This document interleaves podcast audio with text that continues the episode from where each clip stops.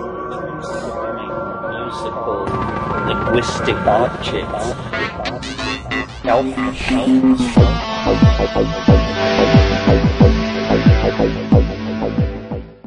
Greetings from Cyberdelic Space. This is Lorenzo, and I'm your host here in the Psychedelic Salon. And in this past Monday night's live salon, our guests were Pat Murphy and Charlie Grob. And while the focus of our discussion was Pat's new film, we uh, kind of strayed from that a bit every once in a while. But his new film is titled Psychedelia The History and Science of Mystical Experience.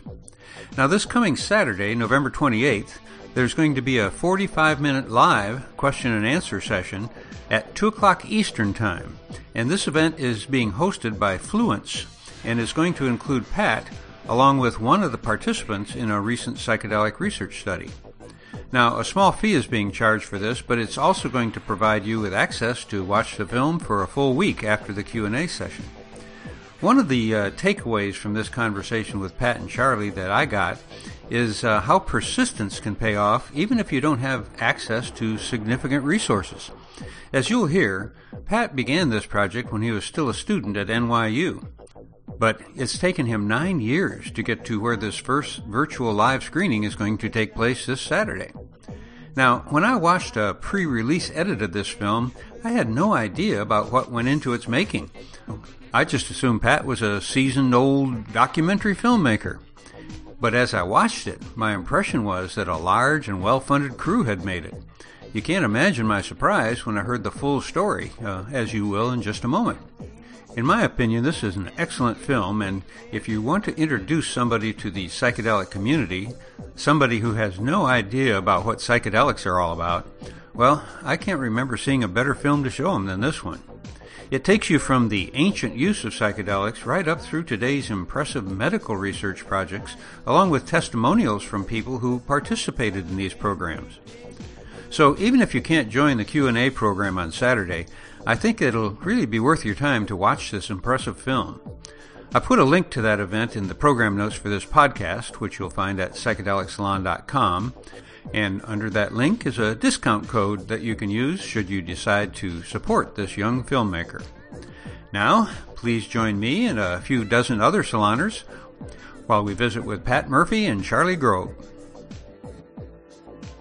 Turn them into podcasts, which is what I plan to do tonight so that we can uh, get some publicity for this new movie. So let's start yeah. with, with, with you, Pat, and uh, sure. we'll, we'll, get into the, the ways that you're promoting it and stuff like that uh, in, in, a bit. But but uh, tell us a little bit about how this thing came about. I mean, this, first of all, let me tell you guys, I, I, have seen a, a, a, early cut of this movie, and it's it's really amazing because you know I've seen like you guys have seen so many of these things that uh, this one actually uh, held my attention the whole way through, and it's a very high quality. So uh, uh let me just how, how, did you get into all this, Pat? Yeah, that's a good question.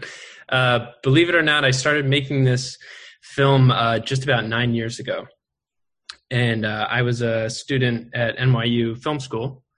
Um, and uh, I was looking for a senior project, you know, a film to make for my senior project, and I heard about um, a study at the NYU School of Medicine using psilocybin with uh, people with cancer who were experiencing end of life anxiety, um, and just kind of a light bulb went off in my head because um, you know I was 21 years old at the time. Um, the way I'd been introduced to this topic was not through you know an in- institutional means, uh, and all this was kind of new to me. So uh, from there, I started learning about you know how it was originally used by psychiatrists in the in the 50s and 60s um, before you know Timothy Leary left Harvard and Ken Kesey had his acid test and, and all that. So um, it, it was all new to me, and I felt like it was you know an important story um, that needed to be shared. And so that started me on the process of making the film. And uh, yeah, that was about nine years ago, if you can believe that. well, you know, the film is, is very high quality. Uh, you know, first of all, what kind of equipment did you use to shoot that? It's, you know, it's like high def and all. I love it. yeah. Well, uh, it was all done on a very low budget. because um, you know I was a college student, uh, so we had access to the you know the cameras that they provided us. Um, and then honestly, I shot a lot of it on a Canon T2i, which is a little DSLR camera. Cost about 500 bucks at the time. Uh, it's probably worth 200 bucks now. Um, so all yeah, all all done very uh, on the cheap, but um, you know, trying to pay attention to lighting and that sort of stuff to kind of bring up the production value. Well, well the NYC uh, Film School definitely gets some uh, accolades there because your lighting and all. Of, you know, the, the interviews that you did were, were really impressive. Uh, uh, the quality of the interview, the, the, the film and all, and, and the, the questions asked. But I, I have to ask you, uh, you know, I remember when, when Charlie was writing this book that was a, a collection of stories about a whole bunch of different psychedelic uh, elders, important ones. Uh, I asked him one time uh, how he got all those people together, and he said, "Well, it's sort of like herding cats." Uh, mm-hmm. how, what was your experience with getting people like Charlie to sit down for an interview? Yeah, well, I, I was lucky. Charlie was um, one of the last experts I interviewed. Um, and so I, I, I, had sort of built trust among uh, the doctors that I interviewed. Um, and, I, and I had a pretty good idea of the story at that point. Um, but early on, when I approached these NYU doctors, um, you know, I was treated with a good degree of skepticism because they were like, "Who is this kid?" and like, "What story is he trying to tell?" and and you know, I really didn't, I didn't really know a lot about the filmmaking process. I didn't really know uh, much about the story. I just knew that you know it, was a story I wanted to tell, and I was sort of figuring it out as I went along. Um, so it took a, a, long time to build the trust. Um, and you know, I think I interviewed Charlie maybe three or four years into the process. So, so you really started out with more of an outline than a script. Is that true? Oh yeah, yeah, absolutely. and it was I had all sorts of early ideas about how I was going to film all me, me, and my friends and in the woods doing stuff, and it went through many many iterations. Um, before sort of arriving at the, the, the thing that you see now. Well, yeah, because so, creating B-roll for a project like this, that just sounds like wild amounts of fun. Mm-hmm. Yeah, exactly. No, I had some fun, which you know, some of that footage didn't make it in. Um, but yeah, it was just you know, it was just a long slog. I mean, just many many years, and you know, just just chipping away at it over you know and yeah. then I'm going to be careful here to not, you know, uh, be a spoiler alert or anything like that because uh, I really, really want you all to see it. It's, it's, you know, all of us have seen, you know, dozens of these films, and this one uh, is, is something that uh, should be shown in schools for one thing. And uh, you know, in uh, all the psychedelic societies, I'm going to help promote it out on Discord. But the thing is that it, it's it's both a history uh, of the you know the ancient history, then the modern history, and then the current medical history. And that's why I, I don't want to give the uh, ending away, but I thought you did a, a perfect ending. It was just really the the right trajectory of the story. And and uh, did that just uh, and, and, I'll just tell you, the ending has to deal with current patients, and that's why I think it was so powerful because it built up to how you know we've had thousands of years of experience with this, and now the it's really coming to fruition. So, how, was that mm-hmm. one of your objectives in the beginning, or did it just kind of come? Yeah, so I, you know, I originally wanted to um, just focus on the current research, which was um, that study that was going on at NYU at the time. That was kind of my original idea, um, but it took a long time to gain access um, to those participants that I interviewed. Um, so that's where it, why it sort of started as a history piece. Um, but in the process of making the film, I got access to uh, participants in these recent studies, and so um, so that wasn't as intentional. But it's more that I had to. In the beginning, I started with what I had, which was just archive and narration and a few interviews. So I started piecing together that history, and then sort of that that more modern stuff came at the end of end of the process. So, um, so it was all kind of you know put put together as, as the film was being made. So Ch- Charlie, do you remember how how how Pat approached you? Uh, you know how how you got involved?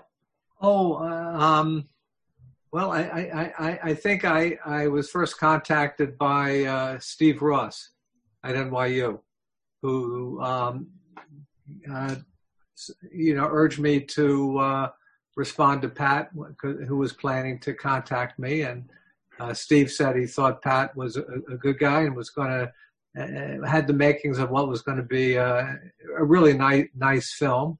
And uh, and Pat just happened to catch me when I was in New York for a meeting, so it just the timing just worked out. We had a we had a really uh, good conversation. I think it was in the NYU treatment room, mm-hmm. so it was a yep. ni- nice, really nice setting. Mm-hmm. And uh, yep. I, have seen a couple iterations of the film. I, I think it's great. And in fact, Lorenzo, if you recall, I, I think I was the one who sent you the link to it. you are. That's how yep. I first found out about it. from Charlie. yep, exactly. I, I particularly appreciated the the emphasis you gave to the indigenous use and the, the ancient history because I think that's often lost in the shuffle. If you look at some other uh, efforts to look at this topic, the, the, field either started in the 50s or even worse yet, just started 10 years ago. There's yeah. nothing else worth talking yep. about. And I think it's yeah, really exactly. important to to acknowledge really the uh, the, the, extraordinary contribution of um, indigenous people through, throughout the ages of preserving the uh, you know the, the mysteries of of, of, of these uh, extraordinary plants. So exactly. that, I think you did a great job with that part as well as the rest. But I'll, let me also mention the visuals that you used were mm-hmm. were wonderful. I, you know, I I don't know what archive you you did a deep dive into, but you, you came up with some priceless uh, visuals to to, mm-hmm. to back the uh, the dialogues. Yep. Yeah. Yeah. Thank you.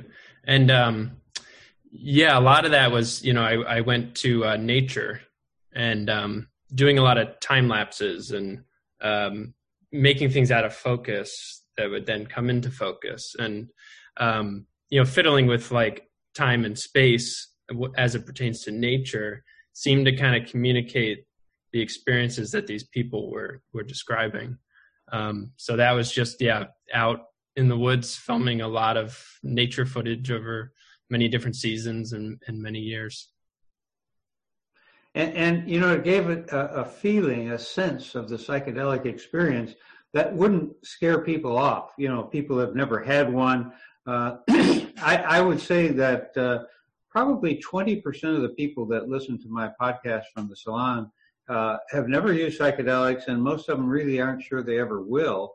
But they're so curious about it, and, and your your your film is really a uh, it's it's sort of like you know MDMA is to psychedelics. It's an easy way to get into it. you know? Yeah, and uh, uh, I I think that uh, you know that right now the the fastest growing segment in uh, cannabis use is age 65 and older. And I think this is, is this is a film that will touch a lot of the baby boomers. Uh, I, am part of the uh, forgotten generation. I'm older than a boomer, so I can speak mm-hmm. uh, poorly about the boomers, you know. but uh, they, they, it's something that they can show to their grandkids. They might have to skip their children who might be a little more conservative, but uh, I, I, think it's a way to kind of do a cross generational thing. Uh, and and it's it's the other direction is where uh, some of our young uh, people who are really uh, engaged in uh, beginning exploration of psychedelics can can take this film to their grandparents and say, "Hey, were you involved? What do you know about this?" You know, it'll yeah. get it'll get some family dialogues going. I hope. Exactly. Yeah, and that was really um, one of my intentions in in making the film. You know, I kind of the audience I had in mind were were people who were new to this story, um, and to maybe associate you know LSD with you know bad trips they read about in in the 60s and 70s in the newspapers or people ending up in insane asylums and you know all, all the sort of rhetoric that that was going on at that time. And i think you know people would be really fascinated to learn that before all that happened it was being used um, you know by psychiatrists and at harvard university you know with uh, theological students. And and i just felt like yeah i wanted to kind of it's almost psychedelics 101 the the film you know? It's like assuming people have no knowledge of this topic and sort of trying to encapsulate the whole story in in one hour. Well you know the subtitle of your film really uh, captures it too. It's the the the mystical experience that we're talking mm-hmm. about Mm-hmm. And, you know, that moves the whole discussion into a different area for a lot of people too. Uh, and, and you didn't avoid the negatives. You know, I was, I was pleased with that. And, uh, unlike so many of these other things, uh, uh documentaries I've seen, you, you seem to get everything right, at least right according to me, you know, and I've been wrong about things, so I don't want to say it's absolute, but I think you did, your research was really solid. Uh, did you feel the same way, Charlie? Because you and I are probably the only two that have seen this thing. Right. I, I, thought it was very well done and, uh, you know, factually accurate, and it, it, it had just the right tone. Mm-hmm. So, Thank so you. how are how, how have you been? You know, when did you finish it, and what have you been doing since it's uh, been done? Yeah, so it's it's kind of a funny uh, story. So I, I, actually finished a version about five years ago, um, and that played at film festivals, um, and it won Best Documentary Award at at one of those film festivals.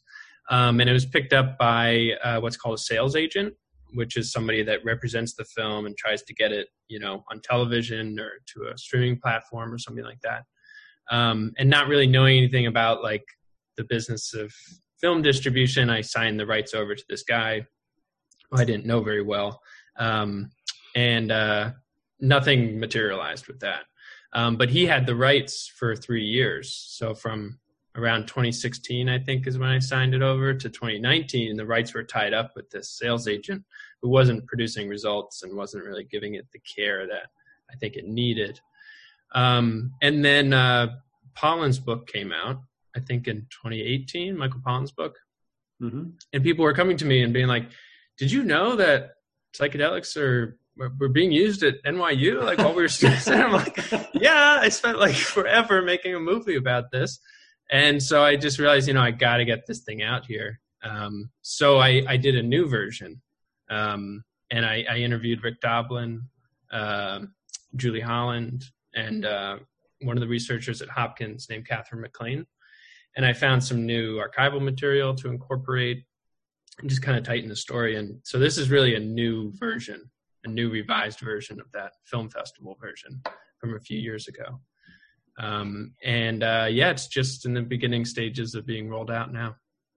And and how are you going about doing that? Uh, I guess yeah. You know, things like this, interviews like this. Yep. Um, so uh, we're doing a, a, virtual screening event um, with uh, an organization called Fluence. They do uh, education training. Um, so starting on Saturday, if you purchase a ticket to this event, you can watch the film uh, on your own time for about a week long period, and then we're going to be doing a virtual Q and A um, on the 28th of November, and that will be with uh, Jeff Guss from the NYU research team uh, and one of the participants of the psilocybin study. Have you sent me links to those those events already? Yes, I think I have. Okay, I'll double um, check because I want to okay. put those in the program notes for, for yeah this, uh, podcast. Yeah, that would be great. Yep. Um, so yeah, that that's the first kickoff event. Um, and you know, my goal is to partner with other organizations and psychedelic societies um, to you know put together a bunch of these events. You know, probably start hopefully starting next year. Well, you know, you might want to go out to our Discord server. Uh, you go to psychedelicsalon.com, and at the top of the page, there's a link to it. It's it's free. You don't even have to put your email address in there, and it's uh, gamers been using it for years we started it after the pandemic uh, started, and uh, there's always uh, 60 or 70 people live online there, and there's uh, seven or 800 that have uh, joined up and participating, and there's a real active uh, community of local psychedelic societies from several organizations. In fact, the the person who's really doing all the moderation on on this, our Discord channel is uh, uh, the head of or involved in the Minneapolis Psychedelic Society and has helped uh, get some of our uh, interviewers here, uh, you know, speaking engagements in some of the psychedelic societies. So uh, I'd suggest you go out there and don't be bashful. Just introduce yourself and say, hey, you, you want to get some screenings going here because, you know, this yeah. is, you know, I, I, have to admit, I get approached for things like this fairly often and it's it's not very often I get really struck by one that uh, you mm-hmm. you grab me with this one. It's very very good. Thank uh, you. You know, it's kind Appreciate of difficult. That. Everybody here hasn't seen it. So, uh, does mm-hmm. anybody have any any questions about uh, this uh, from out of the blue here? Chris, is that you? Go ahead, Chris. Uh, sorry, uh, I'm I'm completely unfamiliar with your work, and um, Mhm. I don't mean to like rehash this this like public knowledge. Um, but I'm just curious, like before you started making this movie, um, like how involved were you in the world of natural medicines and psychedelics in general? And and feel free to not answer this last part, but like what degree of personal use history do you have, and how do you feel it's impacted your life? hmm Um, yeah, so I, I was not um, when I started making the film was not very involved uh, in the community. Um, you know, I had had uh, my experiences, um, but um, yeah, this was a, a sort of new world to me. And you know, I was only 21 years old too, so I was only you know senior in college. Um, and then you know, I'd say um, I had I've had you know fair amount of uh, personal experiences. Um, and those have kind of stuck with me. Um, so much so that I don't really feel the need to um, repeat um, because you know they were quite profound, and I feel like the the insights that you know I gained from those I'll sort of carry with me for forever. You know. Yeah, I I can definitely appreciate the whole like you know once you get the message, you can put down the phone. hmm Yeah, there's a great. Um, I think Alan Watts made the comparison of the microscope, and you know, the scientist doesn't. You know, the microscope opens up whole new worlds, but you don't spend all your time looking through the microscope. You you, you take what you've learned and you bring it back to, to the real world, and that that's kind of something I relate to. Well, I think an interesting extension of the metaphor is that an old scientist doesn't throw away her microscope; she keeps it Mhm. in the back of her closet. Mm-hmm. Yep. You know, and every once in a while, kind of when the time is right, pulls it out and Sure. looks. The, Sure. Sure. Well, you know, like like my friend Bill Radosinski used to say, is that, uh, and he said this about ayahuasca. He says ayahuasca is the only medicine that gives homework. yeah, and that's that's the that's the story. You know, it's something you don't ha- you, you can't keep doing it because you got so much homework to do before you can get back to class. Pat, you mentioned that Mhm. for this version of the film that you're currently uh, putting out, you you know you found new material and sort of put out a new version. Like, I'm curious, like what, how much of the film did you have to change in order to be able to release it as a new version and for it to not be just you know the version that was tied up um, Mhm. with the promoter? Yeah, I would say um, roughly about twenty percent. Um, yeah, and I would, you know, I would say it's kind of that 80-20 rule. It's like I I changed twenty percent of it, and I think it made it eighty percent better. Um, but yeah, mainly uh, new interviews, you know, with Rick Doblin and uh, the other two, and then um, yeah, just some really nice new archival material too. That um, you know, one of which I think re-emphasizing the role of the CIA um, in in in so the the huge role they played in really uh, ironically starting the counterculture. Um, and you know, a lot of people like to blame Leary and and the hippies and Ken Kesey, but it was it really started with the CIA, and that was kind of like a big revelation that I felt like was really important to to fit into this new version. Yeah, this is this is one of the first films that I've seen that it really makes it really clear that Ken Kesey had his first trip uh, from the CIA. You Yep. Yeah, you can't blame Ken Kesey. exactly. Yep. And and you know, there's a clip in the film of Timothy Leary saying, you know, I I I give complete and total credit to the CIA for launching the the consciousness movement of the '60s. I think he's being provocative, you know, like he like he liked to do, but but it's true. And also, um, Gordon Wasson, who who uh, quote unquote discovered magic mushrooms down in Mexico, uh, his trips were infiltrated by the CIA, and they were interested in mushrooms, um, you know, as a mind control weapon. And and I believe they raced with uh, Albert Hofmann to figure out what was the ingredient that made it uh, psychedelic, and that was psilocybin. But I believe that CIA uh, chemists were were basically racing with Albert Hofmann to f- to figure that out. So so in a lot of ways they you know because if it weren't and they sponsored Wasson's trips down to Mexico. So in a lot of ways, if and if it weren't for the CIA, Wasson never would have went down to Mexico. He never would have wrote, written that Life magazine article, which is what Timothy Leary, how Timothy Leary first got interested right. in this by reading that Life magazine article. So, you know, there's been a lot of controversy about whether uh, you know Wasson was actually a covert CIA agent, but from mm-hmm. from people I know that uh, I've talked with that, that knew him at least peripherally and, and things I've read, I think he was taken on a, I don't think he knew about it. I think he was just mm-hmm. too innocent to suspect something. We all were very innocent back then. People don't realize how how nobody could believe the government would do something like MK Ultra. Charles, you were you were about yeah, to say yeah. something? I, I, I have a question uh, both for Pat and for Charlie. Um, it seems like over the last couple of years we've achieved this kind of critical mass of real 101 level um, information about psychedelics, whether it was Pollan's book or Have a Good Trip on uh, Netflix and, and, other things. And I think we're just starting to see some good, you know, two or three hundred level things come out, like uh, The Wild Kindness uh, by uh, Bett Williams is a great answer to Pollan. So my question for both of you is, what are the conversations that we think have been done to death in the psychedelic co- uh, community that the mainstream still needs to hear and then the, the, the corollary or follow up to that is what are the conversations that need to be introduced to move the understanding of these medicines forward? Do you want to take that, Charlie?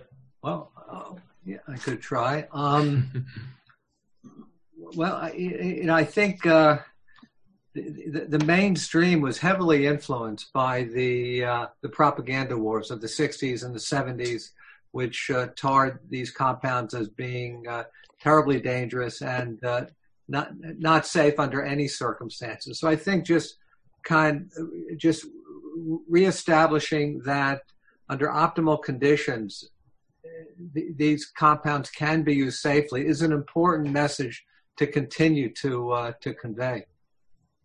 And what was the second part of the question? What what are the what are the next level um, topics that need to be placed into the into the world?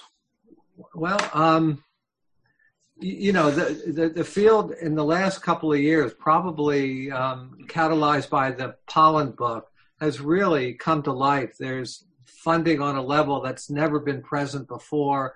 New investigators are wanting to jump into the game.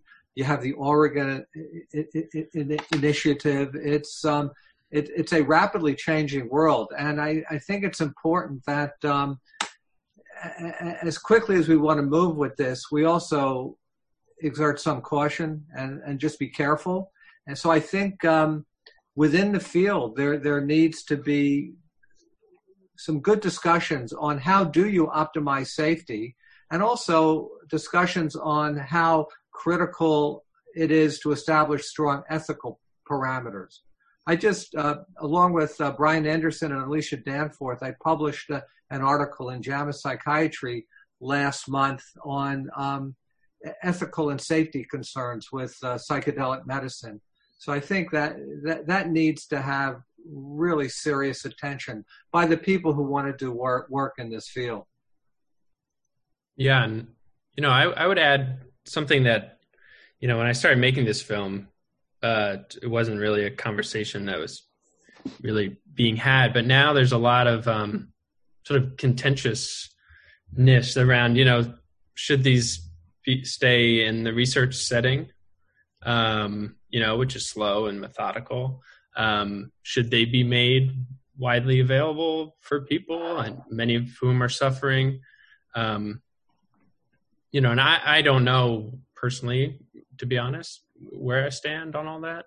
Um, but uh, but I'm interested, and I've noticed it's a, it's a big seems to be a big rift in the in the community, um, which you know, and I I would in making the film you you do learn the lesson of if if the cat gets out of the bag, you know, you can lose a lot of progress. Um, but I'd be curious what what your thoughts. Pat, do you feel like you're an ambassador for the medicines, or do you feel like you're a journalist um, coming in with an objective point of view? Uh, I would say more of a journalist. Yeah, um, and you know, I'm a, always been a history buff, um, and so I've I've always looked at it from a sort of an interest of history, more so. Charles, I, I saw the movie as as as a, sort of a neutral. It wasn't uh, trying to promote anything. It was just factual and and uh, let you make your own decisions. I think about it, but but you know, of course, it presented the facts as as we see them, and and you know, it, it, it but it did cover some of the dark sides and all too. So uh, I, I don't. I, I would agree with with Pat that it was approached uh, more journalistically than anything that was one of the things that tripped up Pollan is that he got cast as an ambassador, and so he ended up doing that, you know, not so fast editorial about um, mm-hmm. legalization right after Denver, uh, you know, passed their decriminalization thing. Which is why I asked the question: is that you know where you know he was certainly coming in not as an ambassador, but got you know painted that way. So that's mm-hmm. it, it's interesting to hear your point of view on that, and I thank you for sharing all of this. Mm-hmm. Yeah, yeah, of course. Um, I guess you know my my thing is, um, you know, to me the the big thing I learned in sort of learning about the history and and learning about the indigenous use too, is um, the importance of um, some sort of structure for these experiences. That you know it's important to have a, a guide and whether that's a psychiatrist or whether it's a shaman or whether it's a trusted friend, whatever it is, um, and going in with an intention too, and and you know having sort of reverence for for the sacrament you're taking. I think that's su- super important, um, and you know I think that should should guide you know whatever decisions are made, sort of looking forward about you know how you know what which one of these paths you know we, we take, whether it stays in the research or whether these legalization efforts move forward, etc. I, I don't want any uh, specifics here, but I'm wondering uh, about uh, was there any potential uh, contention or, or uh, competition between some of these people? I know that that uh, between the psychedelic community in Northern California and Southern California, we have sort of a friendly rivalry. And you know, I my friend Bill Radosinski used to live in Manhattan, and uh, he really badmouthed New Yorkers, and he, you know, spent much time out on the coast of the coast. But you know, we're all it's it's sort of a family thing that we we. It's not like getting together at Thanksgiving and talking politics. It's just you know, sort of a friendly rivalry. Did you, uh, without specifics, did you notice that among some of these researchers? Um, you know, I, I I can't say I I have. Um, uh, yeah, I, I, I see Charlie laughing, so I don't know. he knows something, but but see, I know Charlie's feelings on this, so I won't put him on the spot. Trying to deflect it to Charlie.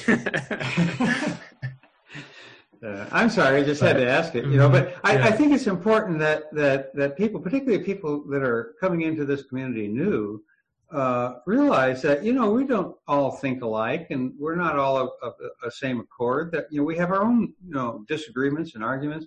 But the, one of the things that that uh, you know I I just got through listening to the uh, two podcasts I've done, uh, one in 2012, one in 2017, uh, interviews with Bill Radosinski, who is a close friend of mine that died last week, oh. and uh, he he commented on how when he first uh, got involved in the psychedelic community, it was at Palenque, and he said, you know, it was it felt like family, not like it, it felt like family where you had family rivalries and stuff like that, but that you could let your guard down and be who you were, and and I think that's one of the things that uh, I hope that newcomers realize is that uh, you know there's there's no leader of the the pack. You know that uh, I I saw people having really uh, you know rabid disagreements with Terence McKenna, and they would argue, you know, and and uh, uh, the chemists would get into it, various things. But you know, at the at the end, everybody'd smoke a joint and sit back and say, "Okay, well, that was fun." yeah, yeah, I would say. I mean, I definitely, yeah, I, I wouldn't say. um I really sensed uh, between the researchers I interviewed, I didn't sense too much of a rivalry, but I've certainly sensed a rivalry between uh, yeah, the psilocybin groups sometimes t- talking over the, the LSD group or the ayahuasca crowd saying they're better than the others. And, and it, yeah, it just seems, seems kind of funny to me. Um, to me, it seems like they're all kind of generally on the same side. But But So, yeah, so Charlie, I, I'm wondering, Charlie, now that there is more money available for research, has that lessened some of the uh, friendly rivalries between some of you, uh, you know, frontline Well, I- researchers? Well, I, think in, as we've aged, I think the the rivalries have dissipated. But, but before I get into, it, let me just men- say I, I'm, I'm very sorry to hear about Bill Radzinski. Radzinski, I, I knew him quite well for a period of time. Very, very lovely guy. Always wanting to help others and uh, and fearless and very intrepid. I remember his stories about uh, climbing Machu Picchu with I think two or three artificial joints. I mean, I I couldn't imagine doing that. You know, a, a, a real, um, you, you know, a, a, real adventurer and a, and a very, very lovely, lovely guy. So I'm sorry to hear of his passing. He, he is a loss. Oh But, yeah, uh, I, I did a, a tribute thing Thursday. I, I found out Wednesday night uh, from his brother, and Thursday morning was our regular live salon. So I did a tribute, but I was the only one there that knew him, and uh, I'm I'm going to put that out. I told a bunch of stories and had a bunch of his pictures. Uh, but I would have put it out already. But the last podcast I did was a tribute to Timothy Leary, Mhm. and I didn't want to follow that with a tribute to Bill Redisinski. and I was thinking everybody in the salon's dying, you know. So I'm gonna, I'm going to put this podcast between that one. but uh, yeah, Bill was was uh, really one of a kind. You know, he was a parole officer in Manhattan was his final job, but he he'd done a lot of things. He was in the military and in Berlin, and that's where he became an acid head in Berlin while he was in the army. Uh, and his stories in those two podcasts are incredible. Uh, and you know, I used to tease him about being a cop, and he hated to be called a cop because he was a parole officer. But in one of these podcasts, he he uh, he was talking. I think this was Lex Pelger, and he says, "No, I wasn't in law enforcement. I was just an armed social worker." and you know, he never he never arrested a parolee a parolee for breaking uh, his parole by smoking pot. Uh, never in his whole career. So uh, he was sort of an armed social worker. So that's sort of a diversion. But I'm glad you remember him, Charlie. Uh, you and I had many adventures with. Oh, yeah, we had Bill. adventures with him. Right, right. But, but back to the rivalry issue, I think there's al- there also I think the biggest rivalry back in the day was uh, the MDMA proponents versus the, the classic uh, psychedelic uh, uh, proponents. So I, I, I myself would knock heads on many occasions with with Rick Doblin, Mhm. who uh, who would never give an inch. On the other hand, neither did I. So a Mhm. stalemate. right. And yeah, there's all that. There's a big question of is MDMA a psychedelic? And yeah, people who have have very strong feelings one way or the other. I have a question. Mhm. Um, and it's just mostly something that just popped in my mind as you were speaking. And that is w- when you said so definitively that uh, the CIA was responsible for uh, uh, the news that came out of Mexico and everything else. So I was just really curious when Henry Luce died. Because Henry Luce was a Yaley.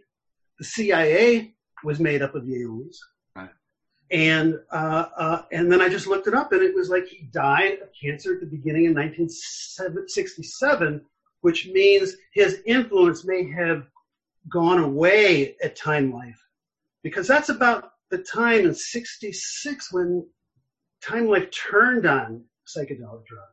Mhm. And I just wonder if there's a backstory to that at all, or if that's just me being crazy.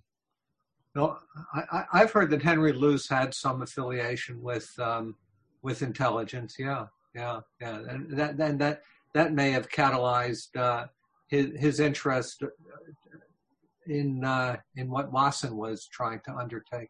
But I also think, as, Lorenzo was pointing out, some of Wasson's early funding may have come through foundations set up by the CIA, uh, un- uh, masked as educational foundations. Oh, that's a, The that's a Geschickter Foundation was one. A number of the researchers in the 50s, either knowingly or unknowingly, did receive funding from uh, from intelligence. By the way, there's a really Right. good book out now, recently published, written by Stephen Kinzer, called "The Poisoner in Chief." It focuses on uh, Sidney Gottlieb, who was uh, MK Ultra's chemist and who really uh, was involved in some rather nefarious uh, activities.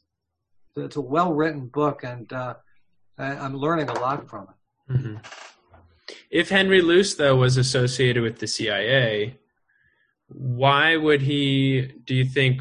I'm just wondering. I'm just thinking out loud. Why would he encourage Wasson to write Well, the article? That was in the fifties. I mean, it was an old boys network. I- Mhm. You, know, I think he encouraged Wasson's uh, explorations. You know, Wasson had heard. You know, Wasson was fascinated with how different cultures around the, the world utilized mushrooms. He had a Russian-born wife who was a mycophile. You know, he Wasson himself had British origins. He considered himself a mycophobe, and um, he he, he, uh, he he heard a rumor. Actually, it was in a letter sent to him by Robert Graves, the great British uh, novelist, saying that he heard had heard that there was an extant mushroom cult in the highlands of central Mexico. So that's when Wasson got the idea of going off to explore this, and um, I think Luce encouraged him, may have helped him with uh, really funding the whole expedition. Uh, Mhm. Now, in terms of the d- more direct CIA involvement, that was on the second expedition Wasson made uh, a couple years after the first, where he had met Maria Sabina, and he brought and a chemist who didn't reveal himself as CIA, but somehow tagged along on the exped- expedition. And you know, Maria Sabina invited the group to partake and uh, participate in a velada, a, a healing ceremony, and evidently the um, the CIA chemist had a terrible experience because he, he was holding on to a lie. He, he was there under false pretense. And uh, to go into a psychedelic experience, uh, knowingly deceiving others, can perhaps set you up for a very rough ride. he had. And somehow or other, Yeah. the truth of who he was came out either then or somewhat later. but they didn't find that out, right? Until quite a bit. Uh, Later. The 70s, not- maybe? Not at the time. Yes. At Right. point- look, it, it may actually not have been revealed until the church hearings in the mid 70s. Remember, Frank Church, the senator, uh, chaired uh, congressional hearings, uh, you know, revealing the CIA and military intelligence involvement with early psychedelic research, and described some of the terribly unethical and dangerous things they did to unwitting subjects. hmm You know, Yeah, this the church this hearings info- were really something else. What? And the church hearings were really something else. And hardly anybody ever talks about them anymore. But uh, man, in real time, that was something. Yeah, the revelations were shocking. Sure, The- at the time, What year was that? mid seventies, I think. I would say 74, 75. You after, after Nixon got sacked. Yeah, I mean, hmm they opened up all sorts of investigation. hmm Um, well, don't need to get off on that, but what, what was the substance of them as relates to this topic? Oh, uh, it, it, they were they- they were simply re- revealing of CIA and intelligence involvement in I some see. pretty nasty stuff. I, I, I- I mean, there's actually a couple books I recommend uh, on this. One is uh, Marty Lee and Bruce Shlain, um, uh, Acid Dreams. The other is uh, Storming Heaven by uh, Jay, Jay Stevens. Stevens. Outstanding books, both written in the late 80s, that open up a lot of this uh, history. You know, one of the interesting things, uh, Charlie and Pat, is this this information you're emphasizing about the CIA being involved with Gordon Wasson creates a new dimension to the suffering that Maria Sabina uh, experienced in, in in Maria Sabina rather in her late life. There's the issues of her house being burned. There's the issue of you know the children being angry with her and the child you know the mushrooms being angry with her and cutting off uh, contact and the the fact that you know this infiltration occurred you know in her open heartedness just adds dimension to that story in a very interesting way. I think her hu- Yep. either her husband or her son was murdered. uh, You know, Mhm. directly as retaliation for her opening up the secrets, opening up the mysteries.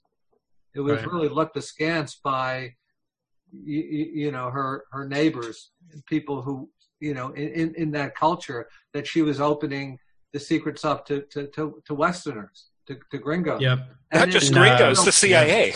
What? Not just gringos, but the, the secret police of the gringos. Yeah, although the CIA Mhm. element probably didn't get revealed t- till later, but just having, you know, people traipsing through their remote village really disturbed the the, the cultural equilibrium they had. Yep. Is she also not quoted as it um, talking about how the uh, proliferation and use of the mushrooms, uh, especially by um, you know Americans, uh, influenced and affected the spirit of the mushrooms and the like felt presence of the experiences for the local. Folk. Yeah, I yeah I think she has a quote saying, um, you know, when Westerners started going down to Mexico, you know, taking the mush, looking for God through the mushrooms, they, the mushrooms lost their power and can never be returned. She felt she she did feel that like Westerners going down there sort of polluted the the space, basically. I that, Um, I always heard that as well, and I, I'm sorry to kind of tangentially move the conversation, but that's my exact same like qualm with a lot of the decriminalization and legalization movements. Yes, and I know that's very controversial with peyote, right? Where uh, it's a very very rare plant, and it's obviously sacred to the indigenous people. Um, and yeah, there's a lot of concern about sort of over overuse of that. Charlie Uh, is the- an. Go ahead. Sorry, Pat. Oh yeah, just I was just going to say off Maria Sabina, like the the encouraging thing is that when when Albert Hofmann uh, presented her a pill of psilocybin, she's she's reported to have said uh, the spirit is in the pill. Uh, whether or not that's confirmed, we don't know, but that's hopefully a a light ending to that otherwise tragic tragic story. a question for Charlie that builds off of this discussion. Um, as somebody that's really done a lot of research and advocated for the medicalization, how do you feel about the issues that Chris brings up about um, kind of letting loose the sacred secret, you know, into the into the materialist world? Well, it, it's already there. You know, all you need to do is walk in the woods. Now you have uh, legal sanction in various cities and uh, one state. Maybe other other states will uh, will will, uh, will follow. I, I, I, you know, I think one lesson you, you'll learn from whatever indigenous culture you look at is the, these compounds have to be treated with great respect. And, and and and if you don't, you may you, you may end up paying the consequences. So uh, as it, as it proliferates out into the world, and more and more people are hearing about it and getting interested in having an experience, you know, it's got to be approached with uh, w- with respect and humility. Uh, whether it's in a research setting or in your friend's living room, um, it, it, there needs to be a uh, a structure that facilitates. You, know the process and, uh, and and keeping in mind at all times that these are um, you know it's it's not uh, you know it doesn't ad- adhere to our scientific uh, uh, perspective but um, you know th- these as Maria Sabina would say the, the, the, there are actual spirits in these compounds. And uh, and and they should not be trifled with or uh, there will be consequences. And those are some hard lessons some people seem to need, need to learn. Yeah. Yeah. You know, there's another issue which is uh, of more recent origin, which has some people concerned, which is the increasing involvement of, of, of business uh, in, in, in this field. There are some businesses that are setting themselves up uh, as for profits, others as not for profits, and um, and it, it, it's a real dilemma how to um, how, how, to regard these. On the one hand, they're pouring funds in, and it's moving the field forward. On the other hand, should um, you know wealthy individuals exploit this area to, uh, to, to to to garner more profit for themselves? Mm-hmm. That that that Right. that's problematic, and will I think will need more attention as uh, as we move forward in time.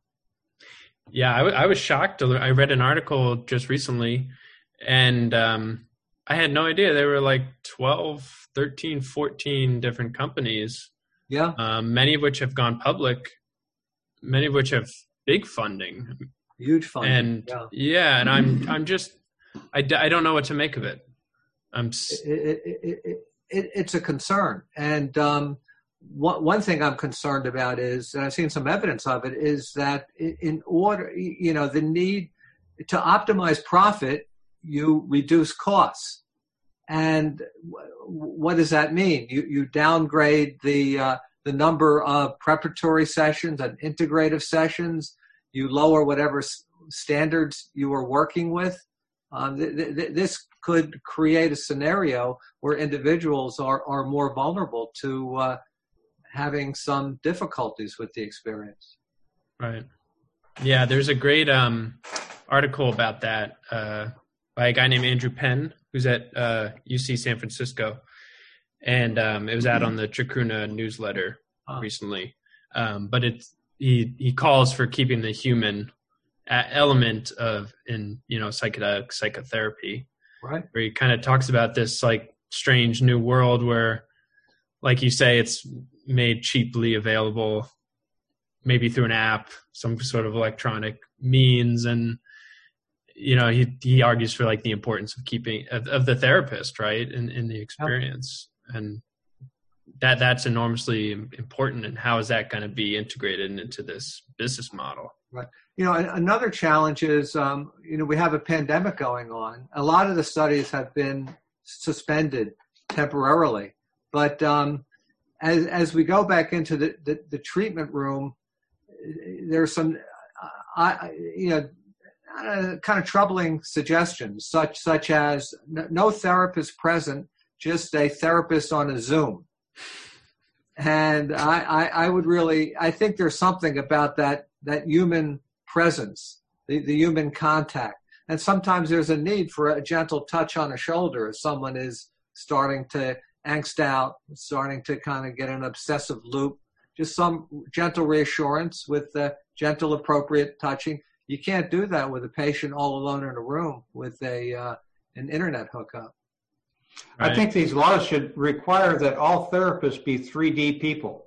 Yeah, and, and, have a heart and a soul.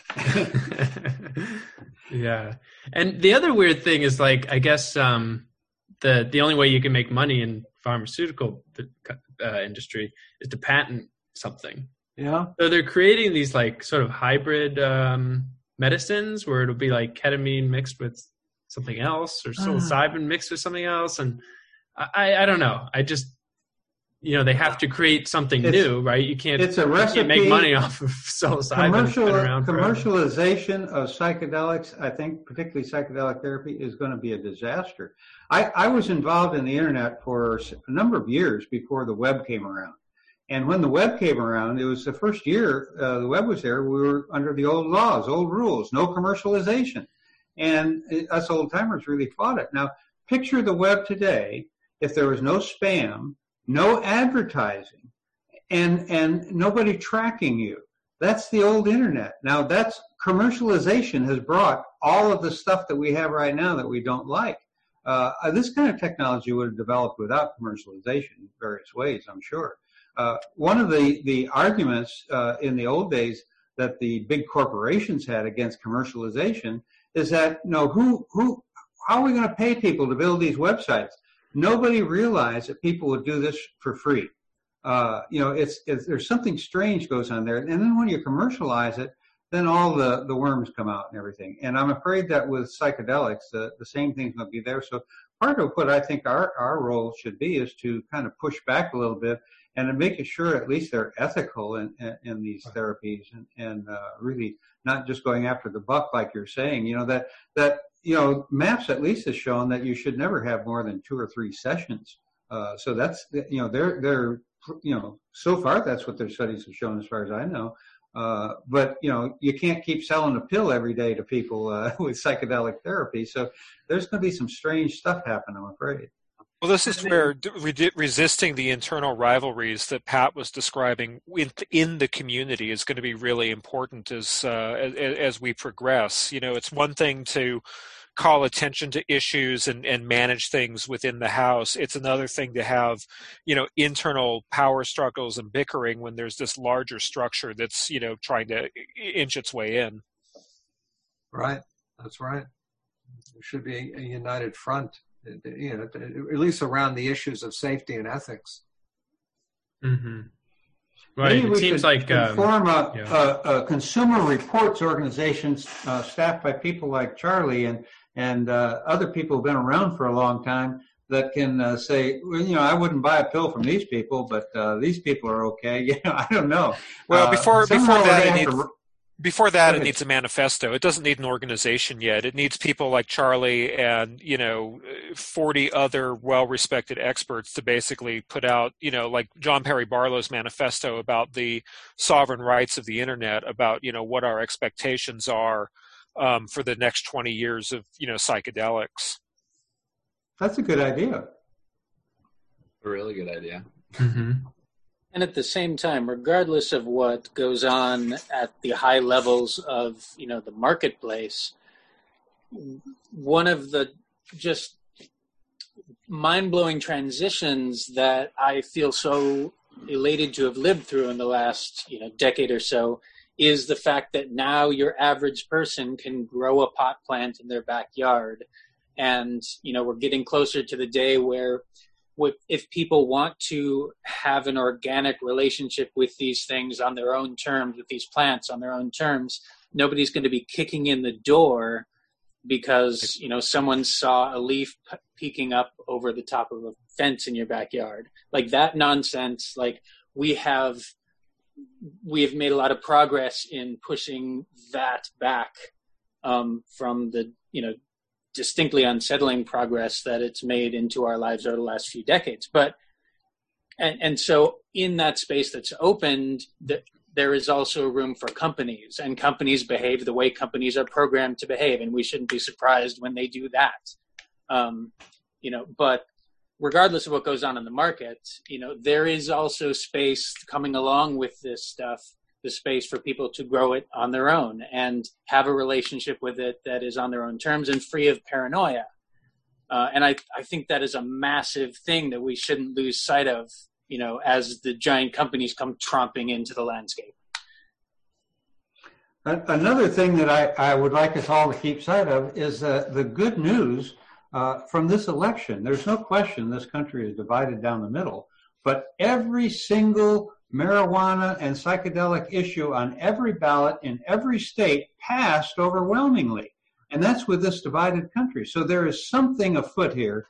And I think that, that you know, there, there's a lot of good stuff going on. And, and films like yours, Pat, are really going to help a lot because here we have a, a case tonight with several dozen of us. Charlie and you and I are the only three that have seen your film.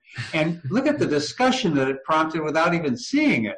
So, you know, wait till yeah. sometime when you guys can all see it, we can get together and talk about it. And, and that's really the, the value of what your, your work is here. And, you know, this is a nine-year project with basically a lot of your own money, mainly your own money in it. Yeah, so, yeah. Uh, you know, that's what what psychedelic community can do we don't need huge corporations, but when they come around, there there are some, you know, wealthy people who are very conscientious about this and are supporting research and and uh, you know they're they're finding their inroads. They're not publicity hounds, and so you don't hear about them. But uh, you know we we don't want to just totally shut them out. But I think we need to look at who's behind some of these corporations, who the ownership is, and that way you can figure out a lot more about the the mission statement that they have. But uh, circling back to how we began tonight is uh, I'm I'm excited that uh, your your film that nobody has seen has sparked so much of a discussion. how do you that's feel a very good that? point. Yeah, I I feel so good about it, and I mean that's really what I want to do with the film. Right, I want to screen it. Uh, it can be in a virtual format. It has to be in a virtual format because uh, of because of the pandemic. Um, but you know, my other thought is maybe I should create some sort of discussion guide perhaps with, with some of your help, and um, you know, lay out a couple of these issues that we've been talking about, um, and use the film as a, a catalyst for discussion. Um, well, you've got a, a, couple of screenings coming up and all. Uh, there's some information on your website, right? And I'm going to mm-hmm. put that in the program notes. Why, why don't you tell us uh, how people can go about seeing this now? Yeah, so um, the event uh, hosted by Fluence is starting uh, this Saturday, which is the uh, 21st, I believe. Um, so you'll you'd be able to watch the film between the I think the 21st and the 29th, so about an eight eight day period. Um, and then there's a virtual Q and A on the 28th uh, with myself and uh, Jeff Guss and a participant in the psilocybin study. Um, so they can go to the Fluence's website uh, to find that event and sign up. I think their website's fluence8, like the number 8.com. Uh, and you'll, you'll, you'll see the event on the homepage there. Um, it must have been in something that you posted, Lorenzo, because I knew all that. I yeah, I did send you. I believe I sent you uh, links to to all that. Yeah, you, you sent a link to your, your own website, and I linked. I sent them the link to the about page where where you can find a lot of that too. Okay, gotcha. Yep. Uh, yeah, so you can sign up through my website, um, but it, it'd be easier to just go direct to, through Fluence uh, for this particular event. If you'd Um, be game to if you'd be game to come back, I bet a whole bunch of us would love to chat about it with you sometime Oh, yeah. next month. Oh yeah, yeah, absolutely. I'd love to. Sure. Um, And- and, and yeah, you know, goes my my goal is to find other organizations, you know, that want to host screenings. Um, you know, and I can work with with these organizations, you know, uh, one by one to kind of find out what they want to do. Um, but it's honestly exactly what we just did here. Just we would watch the film on our own time in a set, you know, period, and then have a have a discussion on Zoom. I think that's a great idea. And and Charlie, for for a long time, I've been uh, wanting to get you to come into one of these uh, Thursday night discussions, but or Monday night discussions. But I know what your schedule has been like. Have you slowed down any because of the pandemic? Oh, I- I'm working entirely from home, so yeah, I- I don't have my long commutes. That gives me some extra time. I'd be happy to come back and, and Well, we'll I'll, I'll talk to you offline about that, and we'll definitely set that up in the near future because uh, I really want to catch up. You know, I, I got used to seeing you every month for a while there, and now, now that doesn't happen. So uh, I'm missing. we need yeah, to yeah. Yeah, we need to catch up. Well, listen, I've really enjoyed the discussion tonight. Uh, I, I uh, hope that we can all help uh, promote this this film because it's really worthwhile. And and uh, Pat, we'll I'll get together with you offline. We'll see if we can arrange a, a screening just for uh, the, one of these uh, Monday night sessions or something like that too. That Yeah, fun. yeah, that'd be great. We'll have, a, have a long one and and uh, or a two parter or something like that, and then have Q and A afterwards. So uh, get Charlie and and maybe Julie Holland and Rick Doblin and a few others in here that I can try to uh, a few other cats I can herd. yeah, no, that'd be awesome.